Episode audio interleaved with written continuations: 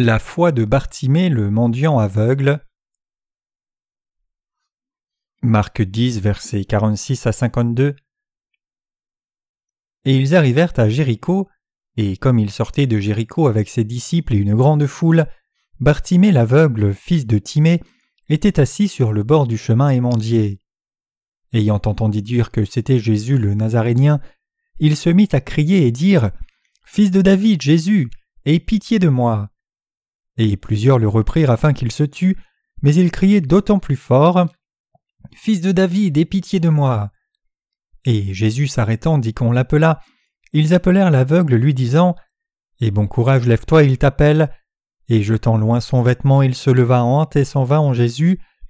Et Jésus répondant lui dit Que veux-tu que je te fasse? Et l'aveugle lui dit Rabboni, que je recouvre la vue. Et Jésus lui dit Va, ta foi t'a guéri. Et aussitôt il recouvra la vue, et il le suivit dans le chemin.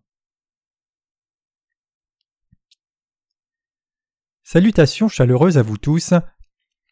Une réunion de réveil a eu lieu dans cette ville avec la bénédiction du Seigneur du 21 au 24 septembre sous le thème suivant La rémission des péchés qui se reçoit seulement par la parole.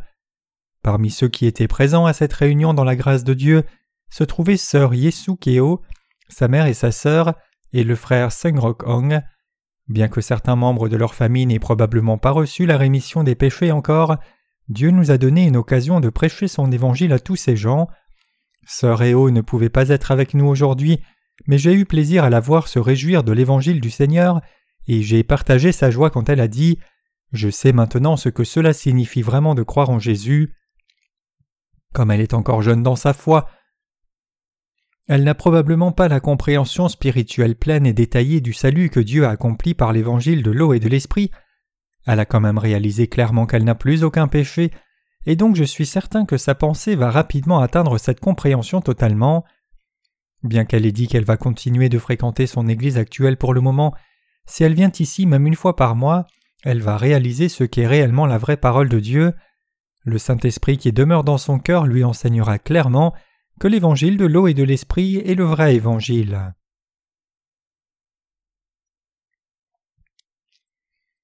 C'est toujours bon de tenir des réunions de réveil qui prêchent le vrai évangile. Comme la réunion de réveil s'est tenue sur plusieurs jours, c'était physiquement dur et fatigant pour nous de la préparer, mais l'œuvre de Dieu qui a été suscitée à cette occasion a rendu notre travail digne, Beaucoup d'âmes sont venues à ces réunions pour avoir vu les tracts que nous avons distribués et les affiches que nous avions collées, et ces gens ont entendu l'évangile du Seigneur, et beaucoup ont reçu la rémission des péchés dans leur cœur.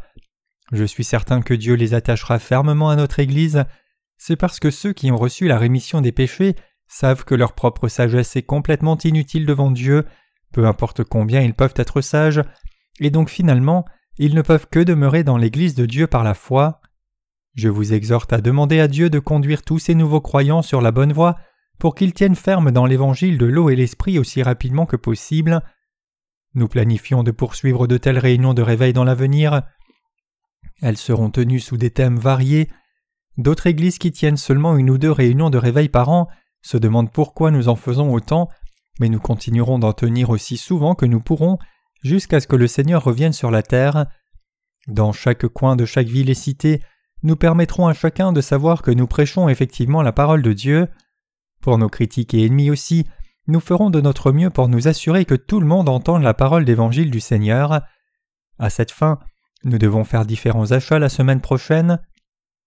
Comme cela demande des finances de tenir des réunions de réveil, comme payer le chauffage en hiver, je voudrais vous demander de prier diligemment à ce sujet cette semaine pour voir ce que vous pourriez faire pour le Seigneur et considérez la possibilité de faire un don financier. Ce serait bon si vous pouviez trouver dans votre cœur de donner volontairement au ministère du Seigneur. Donc je vous demande de vous résoudre à servir le Seigneur fidèlement et prêcher son évangile diligemment et de vous joindre à nous en faisant un don la semaine prochaine. Sur un autre ton, les sermons prêchés pendant cette dernière réunion de réveil ont été enregistrés sur cassette. Comme le thème de la réunion a été l'Évangile, les sermons ne touchent pas réellement les sujets qui concernent la vie quotidienne des saints, mais quiconque veut les cassettes doit les demander au frère Wang Choi, un étudiant de l'école de la mission. Il vous les donnera alors gratuitement. De plus, avant que cette année ne se termine, nous avons prévu d'établir des églises dans plusieurs régions en Corée, y compris Wonju, et je vous demande aussi de prier pour cela autant que possible. J'ai passé toute la journée d'hier à me reposer. Je pense que c'est bon de dire que nous tous à la réunion de réveil étions épuisés à la fin de ces réunions. Pendant les réunions de réveil, je ne me suis pas senti fatigué du tout, mais une fois que c'était fini, je me suis senti si épuisé que je pouvais difficilement me lever, et donc je me suis couché et j'ai pris davantage de repos nécessaire. La réunion s'est terminée jeudi, et j'ai pris deux jours vendredi et samedi pour me reposer. Peut-être que c'était trop long, comme ma routine semble avoir été brisée. Ce matin, en copiant la lettre de nouvelles de l'Église, j'ai fait quelques erreurs d'inattention et j'ai fini par gaspiller du papier. Mais une fois que je reviens à ma routine, je suis certain que tout reviendra à la normale. Dans notre Église, chaque sermon est transcrit mot pour mot par le frère Jedang Park, plutôt que juste le résumé, et après environ un mois il devrait y avoir suffisamment de sermons compilés pour faire un nouveau livre. Il y a une grande différence entre écouter un sermon juste une fois et le lire attentivement par écrit. Bien que cela puisse sembler ennuyé si vous écoutez ou lisez un sermon que vous venez d'entendre, si vous le retrouvez après un certain temps, quand votre cœur est lourd, vous verrez pour vous-même comment le sermon fortifie votre cœur et conduit vos pensées vers Dieu. Nous sommes des êtres fragiles devant le Seigneur. Ce monde essaye constamment de voler nos cœurs, mais si nous combattons le combat spirituel pour le Seigneur, nous pouvons toujours demeurer dans le Seigneur. Si cependant nous ne menons pas nos combats spirituels, alors notre chair s'affaiblira et nous ne pourrons que tomber dans le monde. C'est pour cela que nous tenons continuellement des réunions de réveil, pour que nous puissions donner aux gens de la force spirituelle. Je vous demande de prier pour cela. Cette dernière réunion de réveil a été fréquentée par relativement peu de gens, y compris nos frères et sœurs nouvellement attachés et les étudiants de l'école de la mission, mais je vous exhorte à ne pas manquer de rassemblement de l'Église à l'avenir. Notre Église est telle que si vous manquez une seule semaine, vous pouvez être comme un étranger. Cela fait une grande différence. Peu importe que vous soyez devant ou derrière maintenant, cela ne prend que quelques semaines de réunions manquées pour vous traîner derrière les autres au bout du chemin. C'est toute la différence que cela fait dans le désir de votre cœur de courir vers le Seigneur et de vivre pour lui. Permettez-moi de saisir cette occasion pour vous présenter un nouveau membre de notre Église. Accueillez-la avec de chaleureux applaudissements. Elle a récemment déménagé dans l'immeuble voisin, et en tant que quelqu'un qui a reçu la rémission des péchés, elle est votre propre sœur. Quand cette sœur a déménagé, elle a changé son combiné TV VCR avec la télévision de chez moi. Je prévois de l'utiliser quand des réunions de réveil par vidéo seront faites par l'Église. Jusqu'à maintenant, il n'y a pas vraiment eu d'utilité d'une caméra vidéo même si nous l'avions, mais quand je regarde à la façon dont Dieu nous a donné cette télévision avec un lecteur vidéo intégré, je pense qu'il nous dit de l'utiliser pour les réunions de réveil. Je crois aussi que le fait que Dieu nous ait donné un copieur indique qu'il veut que nous travaillions encore plus diligemment à notre ministère de littérature, donc nous ferons nos réunions de réveil dans différents formats. Comme mentionné, la semaine prochaine nous vous demanderons de faire des dons pour les réunions de réveil. Dans la semaine à venir, priez tous dur et servez le Seigneur diligemment. Nous avons besoin de différents équipements et matériels pour faire les réunions de réveil, y compris l'équipement de chauffage et des tonnerres d'encre pour le copieur. Rien n'est plus tragique que ne pas pouvoir faire ce que nous devons faire pour servir le Seigneur, juste parce que nous n'avons pas assez de ressources financières. Récemment, en lisant Romains 11 verset 36, j'ai prié Dieu comme suit Seigneur, Remplis notre coffre de centaines de millions de dollars pour faire ton œuvre, pour que nous ne nous trouvions jamais incapables de te servir à cause d'un manque de ressources. Puisque tout dans le monde appartient au Seigneur, j'ai toute confiance que si les ressources financières sont nécessaires pour diffuser l'Évangile, Dieu pourvoira pour nous. Je suis certain que le Seigneur résoudra tout pour que nous ne soyons jamais incapables de diffuser son Évangile, juste parce que nous n'aurions pas assez de ressources financières. Il est déjà 11h30. Je vais finir ma longue préface ici et entrer dans le passage des Écritures d'aujourd'hui. Bartimée le mendiant aveugle. Il est écrit en Marc 10, versets 46 à 47 Et ils arrivèrent à Jéricho, et comme ils sortaient de Jéricho avec ses disciples et une grande foule, Bartimée l'aveugle, fils de Timée, était assis sur le bord du chemin et mendiait. Et ayant entendu dire que c'était Jésus le Nazarénien, il se mit à crier et à dire Fils de David, Jésus, aie pitié de moi. Un homme aveugle nommé Bartimée apparaît dans ce passage. Dans ce monde, il y a beaucoup de gens aveugles comme Bartimée. Comment sont leurs vies? D'abord, ils ne peuvent pas voir la beauté naturelle de ce monde, ils ne sont pas capables d'apprécier la beauté intrinsèque du merveilleux domaine naturel que Dieu a créé, du ciel bleu profond d'automne au pin vert, les mers qui éclaboussent et les fleurs sauvages qui fleurissent dans les champs, ni ne peuvent louer Dieu pour cette beauté. Ils vivent ainsi une vie très inconfortable et pleine d'inconvénients. Comme les aveugles ne peuvent pas voir, ils s'appuient sur leur sens du toucher, et leur toucher est si sensible que juste en s'appuyant sur une canne, ils peuvent dire la différence entre un trottoir et une route. Certains peuvent même faire du vélo tout comme nous. Ils savent comment se déplacer à vélo par le ressenti, calculant combien de fois ils doivent pédaler avant de tourner dans telle direction. Bien sûr, il y a une limite à la distance qu'ils peuvent faire à vélo. En dépit de leur sens du toucher élevé, ne pas être capable de voir avec ses propres yeux est indescriptible en termes d'inconvénients et de malchance. Les aveugles pourraient mieux se préparer à ce qui arrive s'ils pouvaient voir, mais puisqu'ils n'ont que le sens du toucher sur lequel s'appuyer, il est inévitable qu'ils fassent des erreurs quand il y a les moindres changements dans leur environnement. Pour ceux qui ont une paire d'yeux qui fonctionne, cela peut être difficile de sympathiser avec l'histoire de l'aveugle Bartimée. Nous pouvons juste penser que c'est une histoire sur un aveugle qui a ouvert les yeux. Cependant, dans cette histoire, Dieu nous dit quelque chose de grand. Avant tout, nous devons être reconnaissants d'être capables de voir et de pouvoir utiliser notre perception pour discerner, réaliser et préparer à l'avance. Considérant que certaines personnes sont nées aveugles, le fait même que nous ayons nos deux yeux qui fonctionnent est en soi une grande bénédiction. Bien sûr, il y a aussi des aveugles spirituellement, mais avant toute autre chose, nous ne sommes pas nés aveugles physiquement, et c'est en soi quelque chose pour lequel nous devrions être extrêmement reconnaissants au Seigneur. Imaginons que vous soyez vraiment né aveugle physiquement. Si vous étiez assis ici, personne aveugle, vous écouteriez ce sermon avec la plus grande attention, vous seriez tout cuit, espérant un petit miracle et pensant que peut-être vous pourriez ouvrir les yeux si vous écoutez attentivement.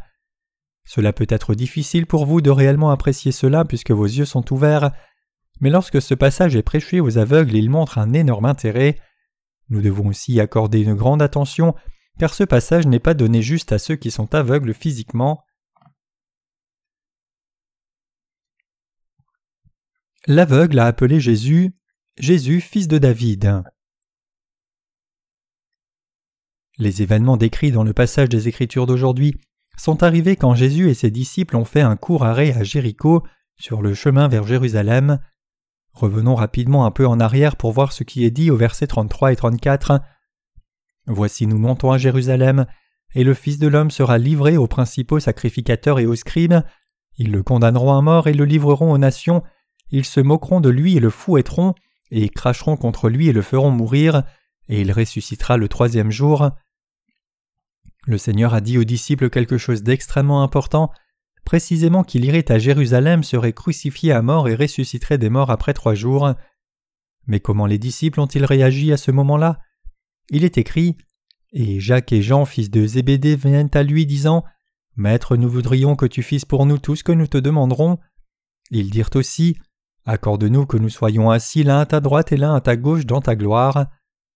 Même si le Seigneur leur a parlé de la mort sacrificielle qu'il allait endurer pour accomplir l'œuvre du salut et donner la vie éternelle, les disciples s'intéressaient seulement à atteindre des positions de pouvoir, lui disant Permets-nous d'être assis dans ta gloire, à tes yeux qui est plus grand parmi nous deux. En dépit du fait qu'ils marchaient avec Jésus leur Sauveur, leur cœur n'était pas fixé sur la même chose que celui du Seigneur, donc vous pouvez imaginer combien notre Seigneur devait être triste dans son cœur. Les deux disciples qui ont demandé à Jésus de permettre que l'un d'eux soit assis à sa droite et l'autre à sa gauche n'étaient autres que Jacques et Jean. C'étaient deux des meilleurs disciples de Jésus, souvent considérés comme des hommes à la bonne foi. Avec Pierre et André, ils étaient particulièrement chers à Jésus. La seule consolation, c'est que Pierre n'est pas entré dans ce travers, mais il pensait probablement la même chose aussi. Jacques et Jean l'ont battu et ont parlé à Jésus avant qu'il ne le fasse en pensant Soyons les premiers à demander à Jésus de nous nommer à des positions de pouvoir quand son royaume sera accompli. Après cet épisode, Jésus et les disciples ont rejoint Jéricho. Vous rappelez-vous de ce qui s'est passé à Jéricho au temps de l'Ancien Testament? Êtes-vous familier avec la ville de Jéricho? Qui a reçu la rémission des péchés dans cette ville-là? Jéricho est le lieu où Rahab la prostituée a reçu la rémission des péchés. Le mot Jéricho signifie arôme, parfum, ou le monde, et c'est une ville située en dessous de Jérusalem qui est élevée dans les montagnes. Jésus passait par cette ville pour aller à Jérusalem, et dans cette ville se trouvait un mendiant nommé Bartimée. Il était assis et mendiait sur le même chemin que le Seigneur empruntait. Alors Bartimée le mendiant a entendu que Jésus passait par là. Pour voir ce qu'il a fait quand il a entendu cela, regardons Marc 10, verset 47 dans le passage des Écritures d'aujourd'hui. Et ayant entendu dire que c'était Jésus le Nazarénien, il se mit à crier à dire Fils de David Jésus, aie pitié de moi.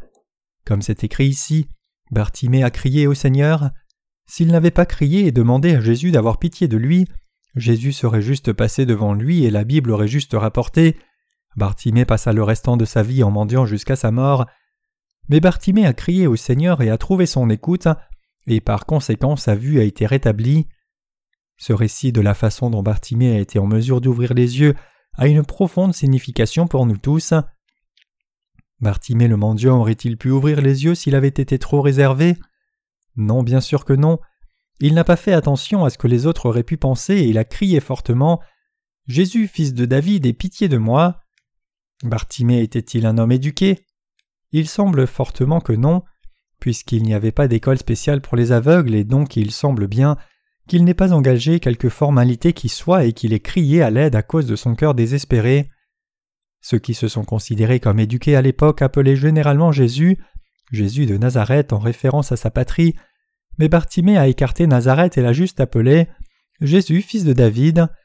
Il ne savait pas que Jésus avait grandi dans une petite ville appelée Nazareth, mais il avait entendu par-dessus les épaules que le Sauveur devait naître de la lignée de David. C'était en effet correct. Comme il est écrit, le sceptre ne quittera pas Judas. Genèse 49, verset 10. Dieu a effectivement dit que parmi les douze fils de Jacob, des rois continueraient de naître de la maison de Judas. Donc les descendants de Judas ont formé la plus importante tribu du peuple d'Israël.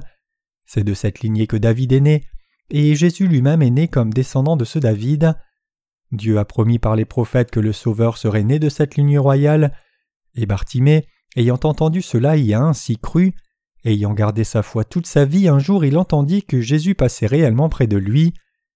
Comme Bartimée croyait dans son cœur que Jésus-Christ qui était venu comme descendant de David était le Messie, il a rassemblé suffisamment de courage pour crier son nom, et à travers cela Jésus a été en mesure d'ouvrir ses yeux. Quand il a appelé Jésus si fort, les disciples lui ont probablement dit Tais-toi, pour qui te prends-tu de crier si fort comme cela? Tu n'es qu'un mendiant, que penses-tu que tu feras si tu rencontrais Jésus? Silence, Jésus a déjà beaucoup d'autres gens à rencontrer. N'essaye rien d'amusant, écarte-toi de là. Mais qu'a fait Bartimée en réalité?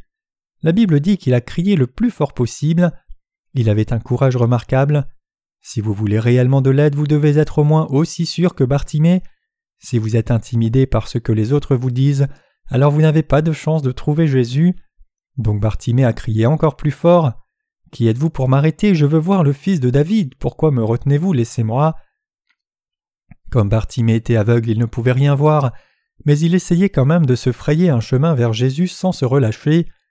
Jésus entendit alors sa voix, se tint silencieux, et dit à ses disciples de l'appeler. Quand les disciples ont amené l'aveugle, il jeta son vêtement, sauta et se précipita vers Jésus. Jésus lui dit alors Que souhaites-tu? Souhaites-tu retrouver la vue? Ta foi t'a sauvé. Le résultat de tout cela, c'est tel que c'est écrit dans la Bible. Bartimée a fini par voir. Pour un mendiant aveugle comme Bartimée, ses habits étaient sa possession la plus importante. Pour un mendiant, sa boîte pour collecter l'argent peut être aussi une possession précieuse, bien que pour nous cela ne fasse pas de différence de l'avoir ou non. Sans la boîte, le mendiant ne peut pas recevoir de nourriture, donc pour lui c'est un moyen de survie. Un mendiant a aussi besoin d'un habit pour se protéger des éléments, et quand Bartimée a entendu que Jésus l'appelait, il a quand même tout jeté de côté y compris son vêtement, sa boîte et le peu d'argent qu'il avait, et il a couru vers Jésus. C'était un homme remarquable.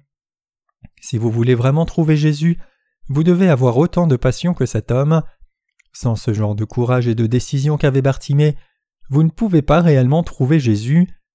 Beaucoup de gens aujourd'hui désirent aussi rencontrer Jésus, mais s'ils veulent vraiment rencontrer Jésus, ils doivent d'abord traiter avec ceux qui les empêchent de le rencontrer, tout comme Bartimée a crié vers le Seigneur encore plus fort quand on lui a dit de se taire.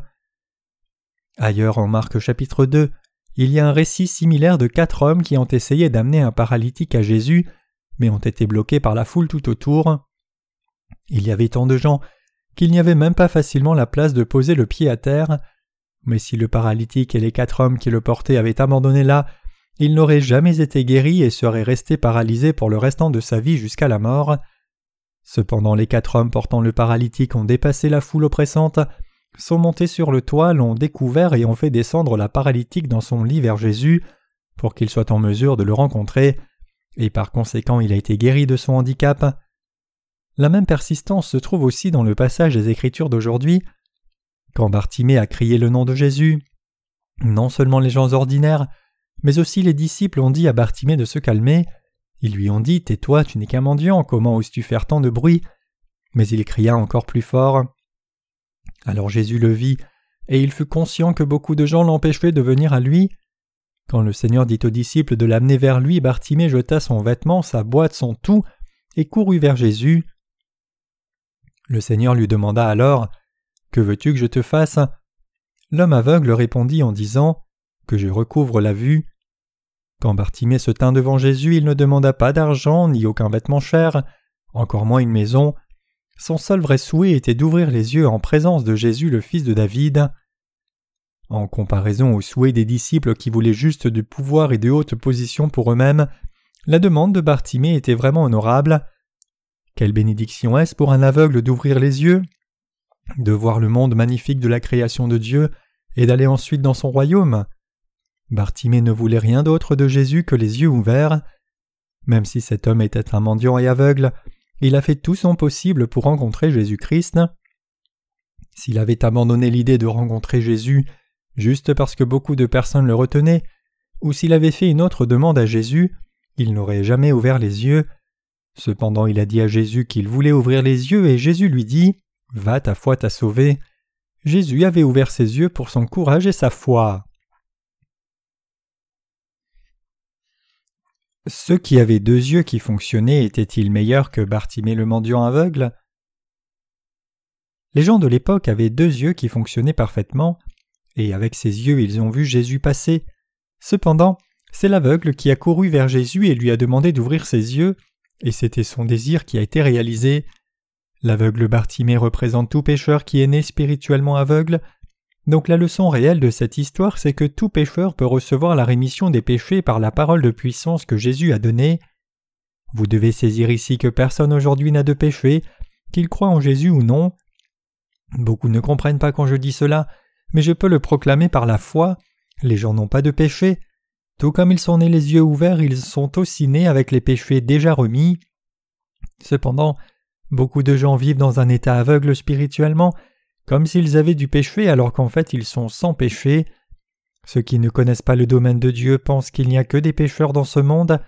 S'il y a de tels gens parmi nous, ils doivent avoir le courage comme Bartimée de recevoir la rémission des péchés du Seigneur. Tous les péchés dans ce monde ont disparu grâce à Jésus. Nous vivons dans un monde brillant dans cet état sans péché. Cependant beaucoup de gens vivent encore dans leur état pécheur, incapables d'ouvrir les yeux, dans leur état déprimé. Puisqu'ils croient qu'ils ont du péché, combien ils doivent être sombres, tristes et tourmentés, combien ce doit être frustrant de vivre en pensant qu'il y a du péché dans ce monde. Il y a une grande différence entre ceux qui vivent les yeux ouverts et ceux qui vivent les yeux fermés. Ceux qui ont ouvert leurs yeux pensent que ce monde est un endroit brillant et merveilleux. Ils savent que ce monde que Dieu a fait est bon et bon. Par contre, ceux qui n'ont pas ouvert les yeux pensent tout le contraire. Pour eux, ce monde n'est qu'un endroit lourd, frustrant et déprimant. Ceux qui ont ouvert les yeux spirituels croient que Jésus-Christ a expié tous leurs péchés par l'évangile de l'eau et de l'esprit, et ils confirment dans leur cœur qu'ils sont effectivement sans péché. Ils sont alors capables de vivre dans ce monde dans la joie et le bonheur, car tous leurs péchés ont disparu. Par contre, ceux qui croient qu'il y a encore du péché dans leur cœur ne peuvent que vivre dans la frustration, la souffrance et les ténèbres. Cependant l'humanité n'a réellement pas de péché. Il n'y a pas de péché dans ce monde. Comme nous vivons dans un monde sans péché, nous aussi sommes sans péché. Lorsque quelqu'un me demande Pasteur, n'as-tu pas de péché? Je réponds avec confiance Oui, bien sûr, je n'ai pas de péché. Puisque ma réponse vient si naturellement, certaines personnes réagissent parfois par opposition. Le fait que je n'ai pas de péché ne signifie pas que je ne commets plus de péché. Plutôt cela signifie qu'indépendamment que je commette du péché ou non, le Seigneur a porté tous mes péchés a été condamné pour eux, et donc je n'ai pas de péché, et puisque je suis sans péché, je peux rire et louer le Seigneur même quand mes circonstances sont les plus difficiles. C'est ainsi que je mène ma vie. Quand Bartimée le mendiant était aveugle, c'est-à-dire quand il était pécheur, combien sa vie devait-elle être misérable? Les choses de routine que nous prenons pour acquises doivent avoir été un combat constant pour lui, même ces choses banales comme aller aux toilettes ou essayer de manger son repas. Cependant, une fois qu'il a rencontré le Seigneur, a ouvert les yeux et a reçu la rémission des péchés pour le salut, il n'avait plus besoin de souffrir plus longtemps. La même chose est vraie pour nous aussi.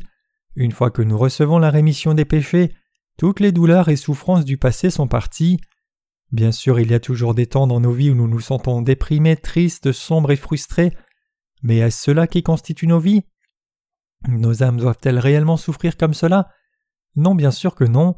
En tant que ceux qui avons reçu la rémission des péchés par le Seigneur, nous ne sommes pas de telles personnes. Nous devons réaliser ici que lorsque nous trouvons que ce monde est déprimant et sombre, ce n'est pas réel mais c'est juste le diable qui nous trompe. Nous sommes ceux qui avons ouvert les yeux de l'âme, nous sommes les justes. C'est si merveilleux de vivre dans ce monde les yeux ouverts, de marcher avec le Seigneur et de mener nos vies pour lui. Je suis certain que Bartimée, qui a été sauvé par le Seigneur, a aussi vécu le reste de sa vie dans le bonheur avec les yeux ouverts.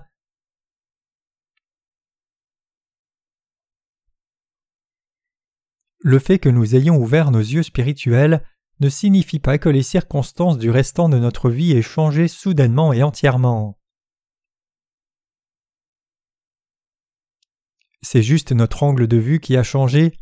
Avant, nous pouvions dire qu'il y avait une fleur seulement en la touchant, mais maintenant nous pouvons la trouver avec les yeux.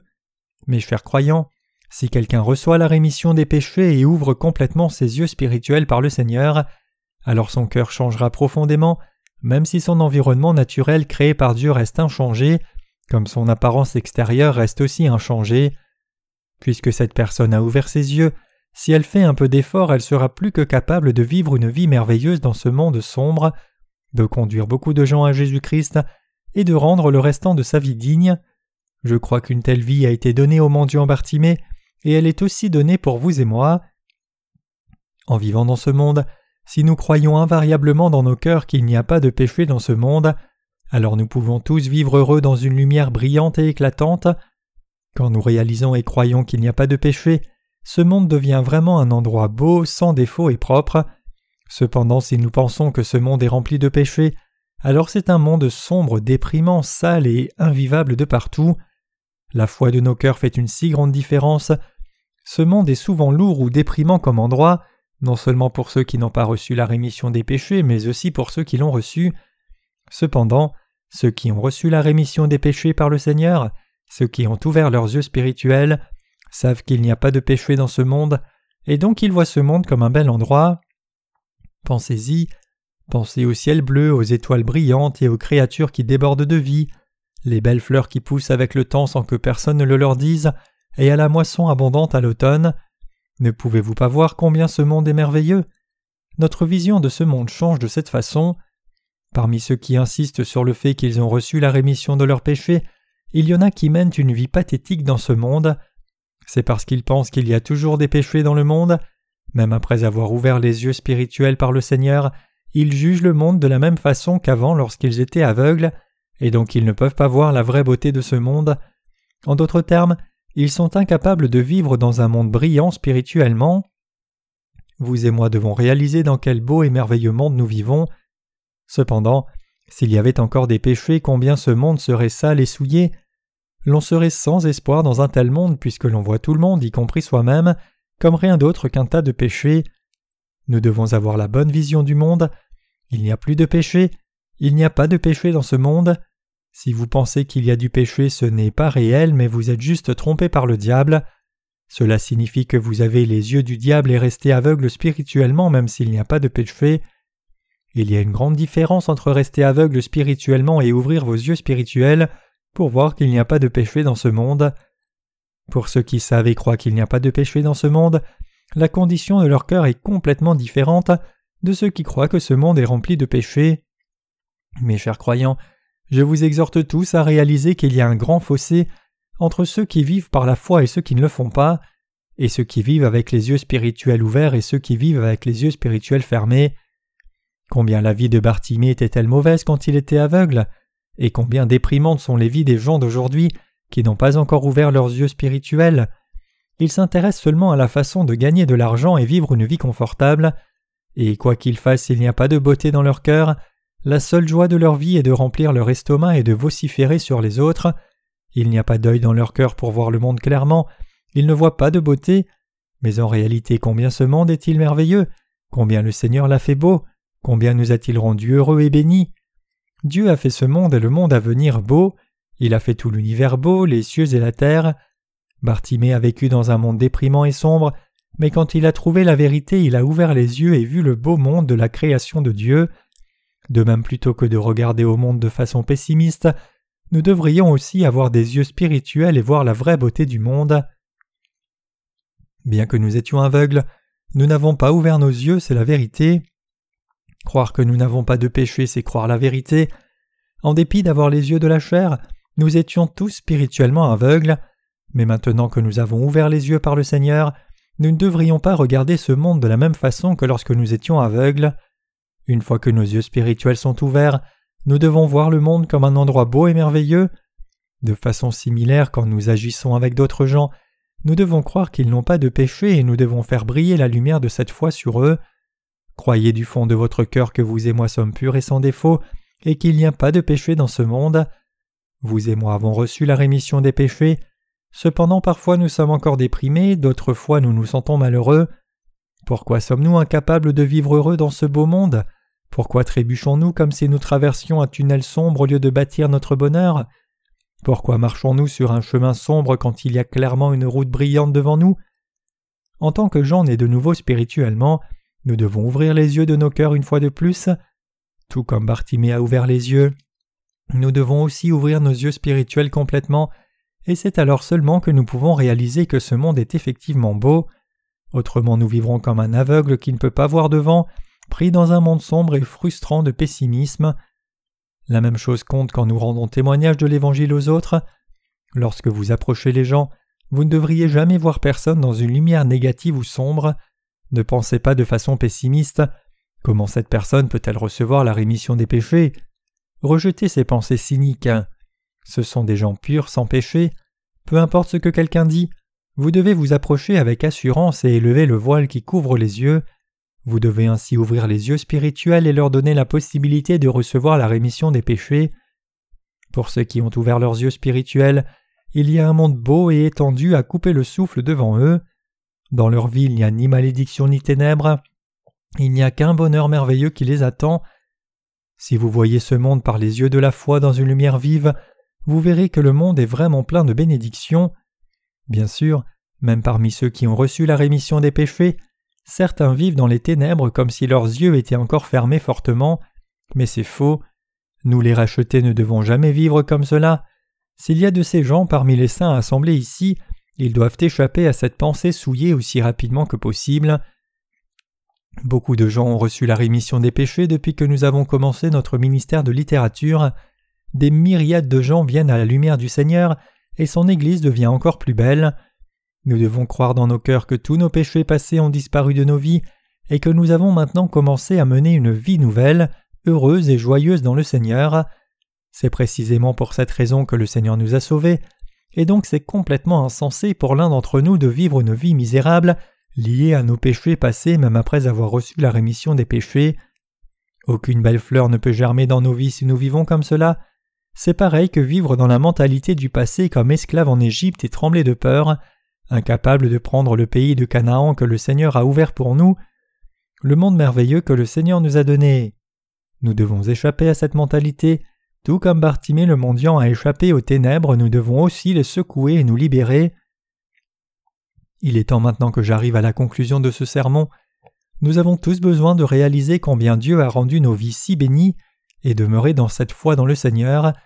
Nous avons besoin de réfléchir s'il y a réellement du péché dans ce monde ou pas.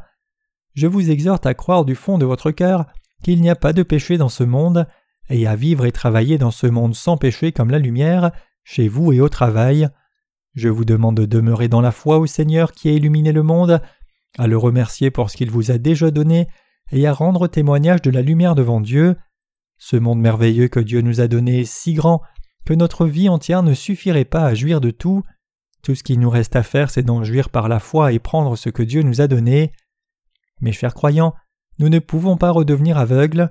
Si nous avons effectivement ouvert nos yeux spirituels par le Seigneur, alors nous devons tous vivre une nouvelle vie. Bartimée a vécu dans la misère et mendiant dans la rue sale et poussiéreuse toute sa vie, mais une fois qu'il a ouvert ses yeux, il a vu ce monde merveilleux et a vraiment apprécié toute sa beauté. Donc nous devons aussi vivre comme lui. Ne nous attachons pas à notre passé. La Bible dit Les choses anciennes sont passées, voici toutes choses sont devenues nouvelles. Tout comme ce passage, Dieu a effectivement ouvert notre monde à nouveau pour que nous puissions vivre toute son étendue, ses bénédictions et sa beauté. Croyez-vous cela? Alors vivez par cette foi. Les fleurs du bonheur vont alors fleurir dans votre maison, les fleurs de la vérité dans l'Église et les fleurs de la bénédiction dans vos vies. Dieu nous a bénis pour jouir de tout dans ce monde. J'espère et prie que vous en jouirez dans la lumière, porterez même davantage de fruits devant Dieu, et lui donnerez encore davantage de gloire.